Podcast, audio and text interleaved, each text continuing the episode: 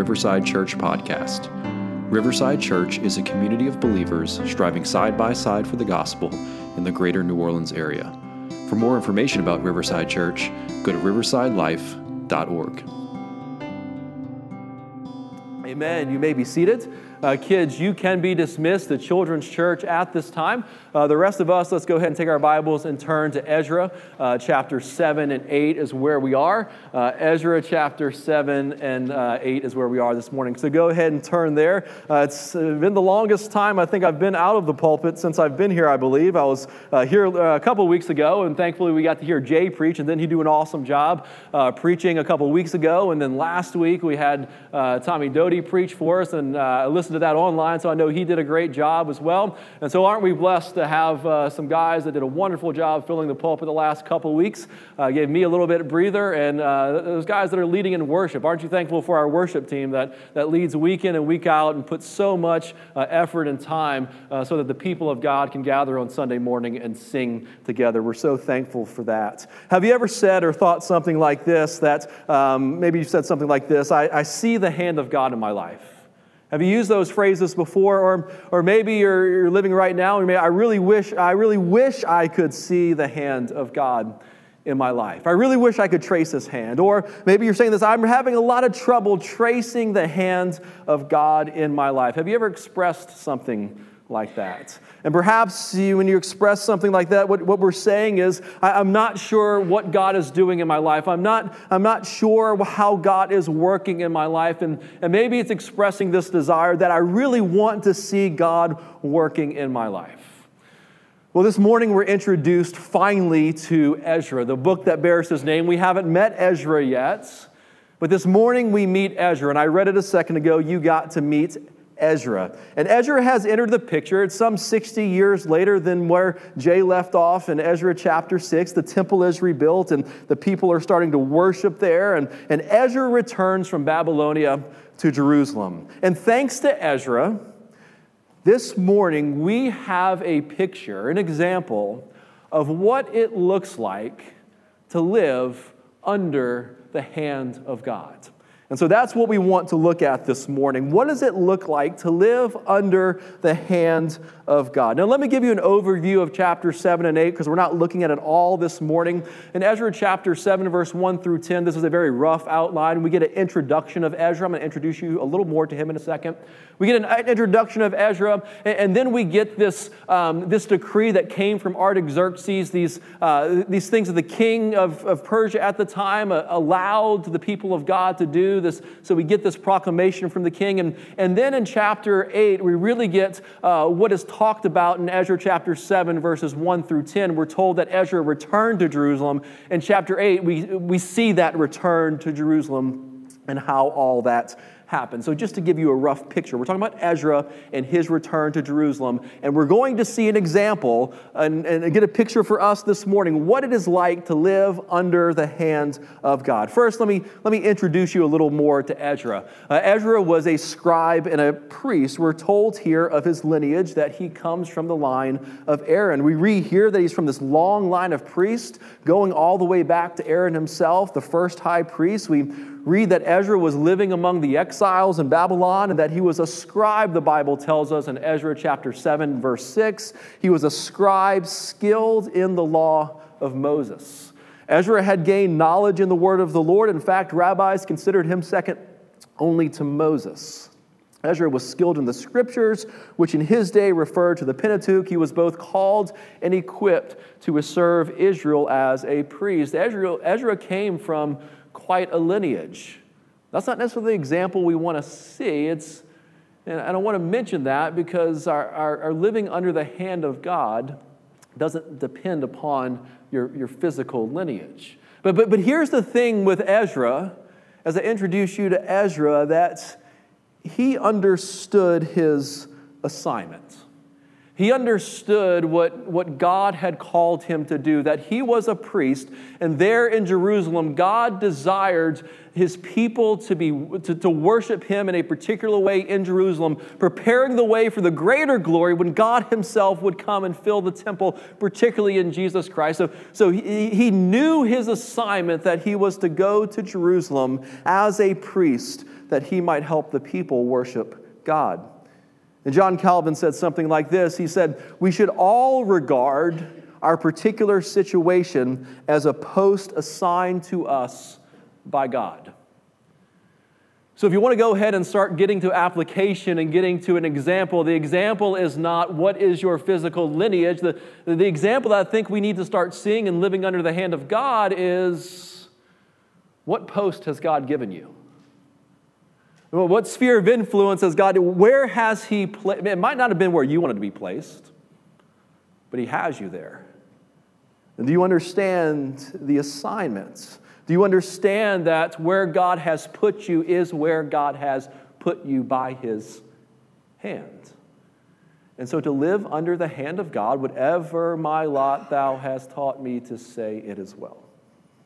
So that who's, who's he understands the assignment. He understands the task at hand.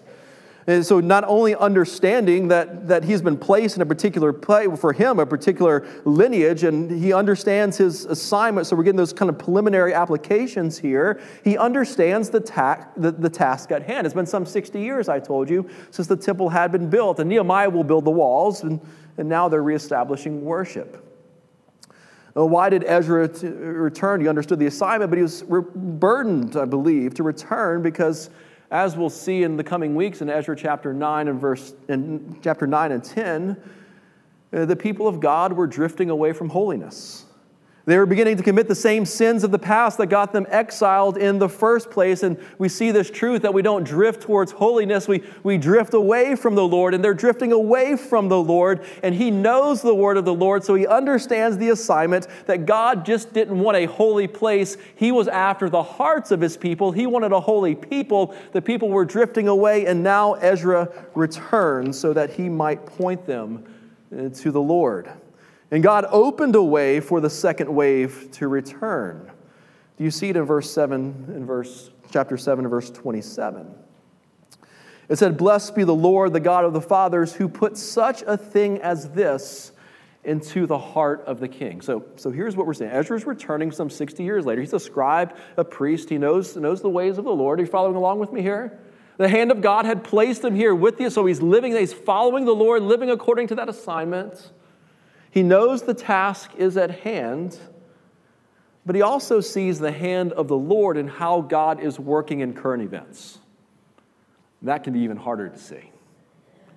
But God put in the heart of this pagan king Xerxes, some, Artaxerxes, something that allowed the people to return.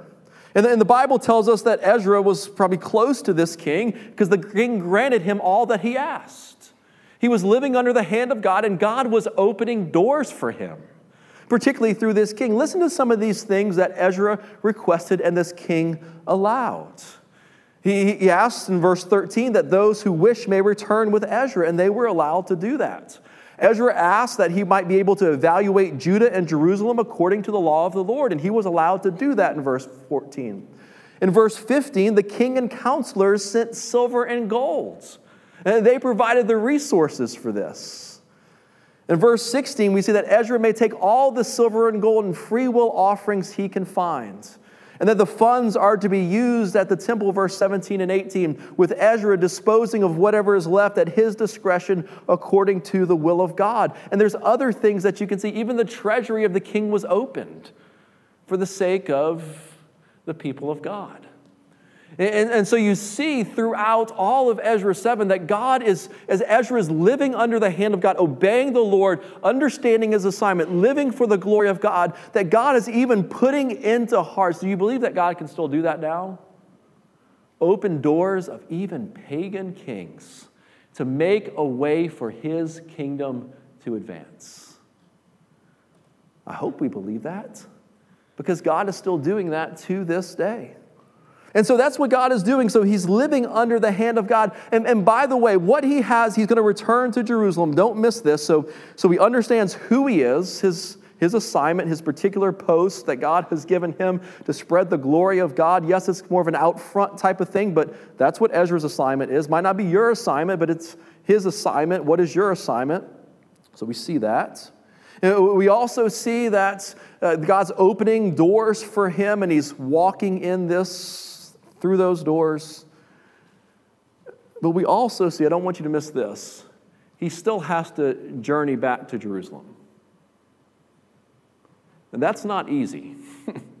There's robbers along the way. Ezra chapter 8 tells us that he, he, he made provision for that to protect all this gold and these offerings that he's bringing. It, it was not an easy trip home, back to Jerusalem. You know, me and my family recently went uh, to Pigeon Forge. That's why we were out last week on, on vacation. And we traveled, uh, you know, round trip, you know, some, some 1,500 miles um, in, in the comforts of an air conditioned vehicle. Um, yeah, the, trip home was, was tough. You, you, probably know this already. I know word got around that one of our kids was sick, and so she was throwing up all the way home. We left the house with 16 barf bags in our car. Um, when we were pulling out the driveway, my wife said, I told we should have ordered more. And I said, if we ordered more, we have bigger problems than uh, barfing if we need more than 16 barf bags.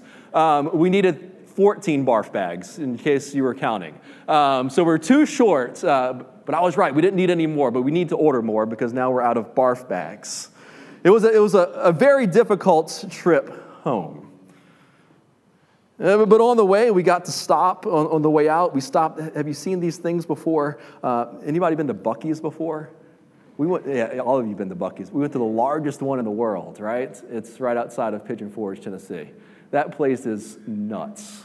Uh, don't go when it's crowded. Just there's like hundred plus gas pumps. You know they come out of Texas. Everything bigger is bigger in Texas. We got a lot of Texans here among us today. Um, they're probably very proud of that. There's barbecue. There's uh, you, you can't even imagine how big this thing is and all the. So we got uh, supplies you can get, the gas you can get, the food you can get, the drinks you can get, uh, the clothes you can get, the shoes that you can get, any, anything you can get there for the journey was right there on the highway.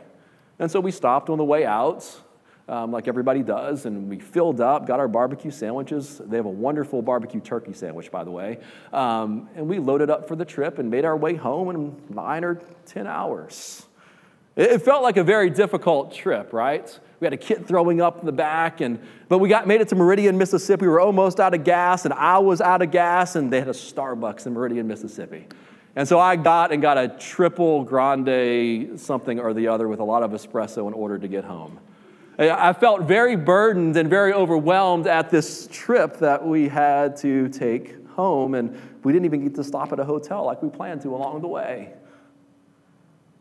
This trip, not quite as long, 900 miles, they didn't have an air conditioned SUV, by the way. There's no Buc-ee's along the way. Uh, by foot, four plus months, like no sunscreen or anything like that, off uh, through the deserts of, of the Middle East. That's where God had called him to go, and the journey was perilous. They traveled four months in the Middle Eastern summer to arrive back with, in Jerusalem with bandits along the way, people who wanted to take all their stuff. I felt like coming from Pigeon Forge to home, I needed the hand of God with me if we were going to make it home safely. And I think sometimes, let's start applying this a little bit, that, that we forget how much we depend upon the hand of God. Uh, because we do have a lot of modern comforts, right? And, and I'm thankful for those. I'm, I'm, I'm so thankful for Buc-ee's and that good turkey sandwich. I'm thankful for Starbucks and all the espresso that they are able to pump in my veins. I'm thankful for all of that. I'm thankful for paved highways and air conditioned cars and all of these wonderful things. But I, I think sometimes in the, in the course of, of our lives that, that we, we have a, a ease that we forget about and we have prosperity that we forget about and we forget that we completely rely on the hand of God to safely get us home. And maybe you don't see it on short journeys like this that the people of God would have had to deal with going back to Jerusalem. But I know that Ezra knew when he was leaving Babylonia, and he even says it I'm not going to ask for the help of the king. He stops, he fasts, he prays. He said, I'm going to rely, you can read it in chapter, uh, in chapter 8, I am going to rely solely upon the hand of God to get me home. And maybe you don't see that from a journey from Pigeon Forge to New Orleans, but maybe you see it in your own life. The journey to get all the way home to the heavenly city, to the heavenly Jerusalem, all the bandits and all the things that are trying to rob your joy, all the things and distractions that you have along the way. Will you get safely home? Are you ready to say, Only by the hand of God will I make it to Zion? They made it. The Bible tells us in chapter 8 by the hand of God, and by the hand, not a bandit touched them. They made it all the way home by the grace of God. And Ezra doesn't want you to miss this. He says it seven or eight times throughout chapter 7 and 8 that the only reason that they made it home the only reason he was able to fulfill this assignment that God had given him, the only reason he was able to stop and take these priests and take all these folks with him all the way home in order to help the people of God back in Jerusalem was because of the hand of God. Because he was living under the rule and reign of God, because he was living under the guidance of God, because he was under the care of God, because he was under the power of God Ezra made it all the way home. And Ezra doesn't want you to miss this. Maybe you can do it like I did in my Bible. I'll, I'll point this out to you so you can underline it. Chapter 7, verse 6. The king grants his request, Ezra's request, because of the hand of God upon him. Ezra 9, Ezra arrives in Jerusalem because the hand of a God, 7 verse 9, because the hand of a God is upon him. In chapter 7, verse 28, Ezra has courage. Why? Because the hand of God. In chapter 8, verse 18, the Levites, they stop at a river on the way out. Where are the Levites? We can't find, we need Levites to go. The Levites aren't there. So Ezra knows he's supposed to bring Levites back, so he stops and sends for the Levites. Finally, the Levites, come on, come on, guys, we got to go back to Jerusalem. Why did this happen? The good hand of God provided. Chapter 8, verse 22 All who seek God, he says, I don't want the help of King Artaxerxes, I want the hand of God, because all who seek have his hand upon them for good. It's all because of the good hand of God. And finally, in chapter 8, verse 31 says, They are delivered from the enemies and ambush along the way. Why? Because of God's good hand. So, all that Ezra is seeing in his life, all that you will see in your life, any success, any prosperity, any way that you're glorifying and honor the Lord, the only way that you will make it all the way home is because God's good hand is upon all who seek him, but his wrath is against all who forsake him. Now, let's, we're going to make a few more points in a second.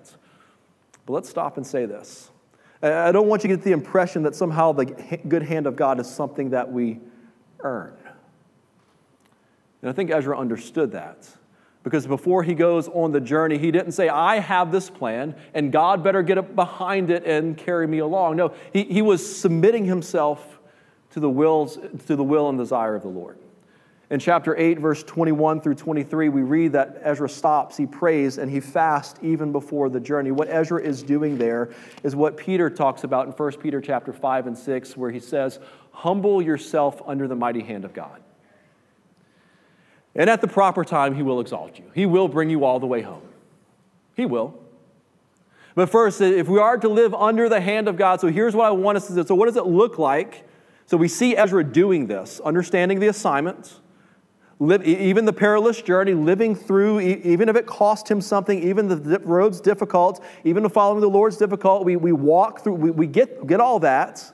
But what, what is it? What's behind all of this? At, at the very uh, overarching baseline is, is Ezra has humbled himself under the mighty hand of God. He has submitted himself to the Lord. He, he's offered his life as a living sacrifice, holy, pleasing, and acceptable to the Lord. For, his, for Ezra, he has set his heart as totally dependent upon the Lord. Yes, this king had opened up the way. Yes, Ezra, you can turn. Yes, I'm going to give you everything. I'll send you along the way. All the doors are open, but Ezra knew. I'm dependent upon the Lord. So I'm going to stop. I'm going to fast.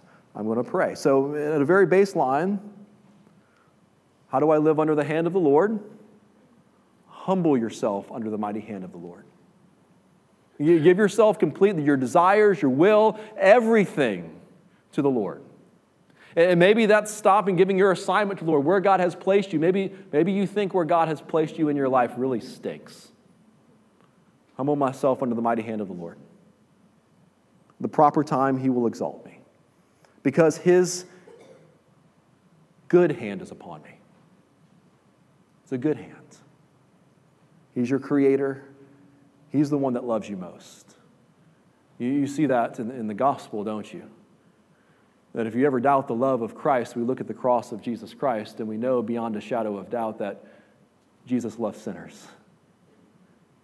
Because God so loved the world that he gave his one and only Son, that whoever would believe in him should not perish but have eternal life. For he did not come into the world to condemn the world, but so that the world might be saved through him. While we were yet sinners, Christ died for us. He became sin who knew no sin, that we might become the righteousness of God in Christ Jesus. Look to Jesus and know that God loves you. You can trust his mighty hand. So Ezra set his heart on the Lord. He humbles himself before the Lord. I want you to see something about Ezra. Go back to Ezra chapter 7, verse 10. Before we start all of this, this breaks down kind of nicely. and if you don't have application already, maybe we can tie it up in verse 10. So the good hand of God was upon him, Ezra says, the Bible says in Ezra chapter 7, verse 9. The good hand of God was upon him. And we read in chapter 7 that the journey was perilous. He got him all the way home. So, so we know the end even before what he says here in chapter 7, verse 8 and 9. We kind of get chapter 8 and a couple verses there. And so that, that's what we have. His good hand is upon him. He understands the assignment. He's, he's going to do the thing that the Lord has called him to do, no matter the cost, humble himself under the mighty hand of God. How does he get to this point?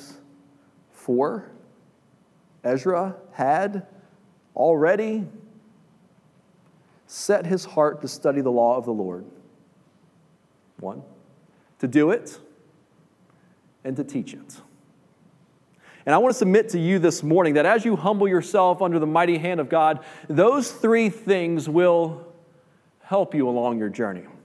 See, see what the Bible says about studying the word of the Lord. Psalm 119. So, the first thing, how do we humble ourselves under the mighty hand of God? We submit everything in our lives to Him, and, and this, this will help you along the way. This is an example that we can get from Ezra. No matter what your assignment, no matter what your journey, I think these three things will help us tremendously.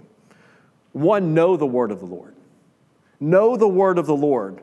And this might be going to a Sunday school class, a small group, reading the Bible on your own. Get to know the word of the Lord, because if you know the word of the Lord, you will find you will know God, you will know his son Jesus Christ, you will know the gospel, you will know the good news. Here's what the Bible says about studying the word. Psalm 119, just listen to these. You don't have to try to write these down and keep up, but just listen to this. I have stored up your word in my heart. Why? That I might not sin against you. In Joshua 1, verse 8, we read that you shall meditate on the word day and night and be careful to do it, all that is written in it, for then you will make your way prosperous and you will have good success. 2 Timothy 3:15 how from childhood you've been acquainted with the sacred writings which are able to make you wise for salvation through faith in Jesus Christ. Jesus said it is written man shall not live by bread alone but by every word that comes from the mouth of God. Psalm 1 says, Blessed is the man who walks not in the counsel of the wicked, nor stands in the path of sinners, nor sits in a seat of scoffers, but his delight is in what? The law of the Lord. And on that law he meditates day and night. He will be like a tree planted firmly by streams of water, which does what? Bears fruit in its due season. Knowing what the Lord desires, living a bearing fruit in your life, living under the hand of God and experiencing the hand of God. Know His word. The law of his God is in his heart, his steps do not slip. How can a young man keep his way pure? By guarding it according to the word of the Lord. And Jesus says, If you abide in me and my words abide in you, ask whatever you wish, and it will be done for you. Paul says in Colossians 3:16, "Let the word of Christ dwell richly among you, teaching and admonishing one another in all wisdom, singing psalms, hymns, and spiritual songs with thankfulness to God in our heart." What he is saying, what we're saying here is that know the Lord. If you want to live under the hand of the Lord, know the Lord. How can you know him? Well, guess what? He has made himself known. And we have a whole book of God making himself known to us. And specifically, he has made himself known in Jesus Christ. And all of this word is building up and pointing us to Christ and then to the return of Christ. If you want to live under the hand of God and enjoy his blessing and enjoy all that he has for us, no matter what the journey, no matter how difficult, no matter how much your assignment might stink or how much you love your assignment, whatever it may be, know the Lord. Know his word. He tells you just what he's like, and it's glorious. Study the word, like Ezra. The hand of God was on him. For he set his heart to study the law of the word. And as we prayed before, do you notice what it said? It didn't stop there. You see what the second thing is there? They can underline, he did it. He lived it. And knowing the Bible is helpful, thinking rightly is helpful, but we must live wisely and live rightly and submit ourselves, know God, and submit ourselves to His Word. So, this is more than just an intellectual assent or an emotional response. We are to be hearers of the Word and not doers only. We're to bear fruit in our lives as we're planted by streams of water, and God is nurturing us as we abide in Him, as we read His Word. He's producing things in our lives. He's producing this in Ezra's life. He's living under the wonderful and good hand of God, for he studied the word and he did it. There's fruit, there's actions that follow study the, studying the word and knowing God, ways that we live to please him. And there's attitudes that follow that we don't unsay. I think this is such a big thing for, for believers, for myself, that we don't unsay with our lives what we proclaim with our lips. We don't, uh, we don't unsay with our attitudes love, joy, peace, patience, kindness, goodness, gentleness, faithfulness, and self control, the fruit of the Spirit in you. We do things with those attitudes because the Word of God is work, the implanted Word is working in us. So we say with our lives what we read in here in the text. So, Ezra, last thing study the Word. Think this is true for us too. Know the word, know Lord, do it, follow him. And he taught the word. He helped others to follow the Lord. Now, this may look different for all of us across the room. You may not never stand in a pulpit. You may never teach a Bible study or, or anything like that. So your assignment might look different, but your assignment is to pass on the, the knowledge of the word of the Lord. You probably have people in your life that you can point to, maybe mothers or grandmothers. Uh, you know, young Timothy had his, what was his grandmother uh, that taught him the scriptures. I don't know if she ever taught a Sunday school class or led a small group or whatever, but she passed on the knowledge of, of Christ. And this is the Great Commission given to all of us. And go therefore into all, into all the nations, making, making Christ known, baptizing them in the name of the Father, Son, and Holy, Speech, Holy Spirit, teaching them to do all that Christ has commanded. That we're all called to that, to pass on what we have learned, to help others see what God is like, not only with our actions, but encouraging one another. So, who, who's in your life? If you want to live under the hand of God and enjoy the blessing of God, we see this with Ezra. Yes, he had a very out front role to get these people and get the Levites back to Jerusalem. Maybe yours doesn't quite look like that. I'm, probably doesn't. Uh, you're not looking to walk across the Middle East for four months in the middle of the summer, right? Probably not. But who is it in your life, if you're a believer this morning, like, I, I need to help them see the glory of God in Jesus Christ? That's what it means to live under the mighty hand, under the good hand of the Lord. Knowing Him, following Him, and making Him known. Do you believe that God is advancing his kingdom among us? Uh, do you believe that God is using people uh, like Ezra, but do you believe that God is using people like you to advance his kingdom? Do you want the hand of God on your life? I asked this in the beginning, I'm going to close with this. Do you want to experience the hand of God upon your life? I can't promise you that God will bless you in all the ways that he blesses Ezra. I can promise that if you will do what Ezra does, if you'll turn from your sin, if you'll seek the Lord, place yourself under the mighty hand of God, that you will experience the good hand of God in your life. And God will help you to see that as you live according to his word. Romans chapter 10, verse 13 promises that everyone who calls upon the Lord will be saved. And maybe that's where you need to start today. Will you turn from trying to save yourself, trying to make your own way, trying to do life your way, and place yourself under the mighty hand of God? He will save you. He promised to do it. Anyone who confesses the name of the Lord not might be saved, may be saved. If, if, if their resume proves right, they'll be, they will be saved. What's your assignment? What journey has the Lord placed in front of you? Will you walk it, living under the good hand of God, knowing God, following Him with all of your life, and helping others see the glory of God in Jesus Christ? Let's pray.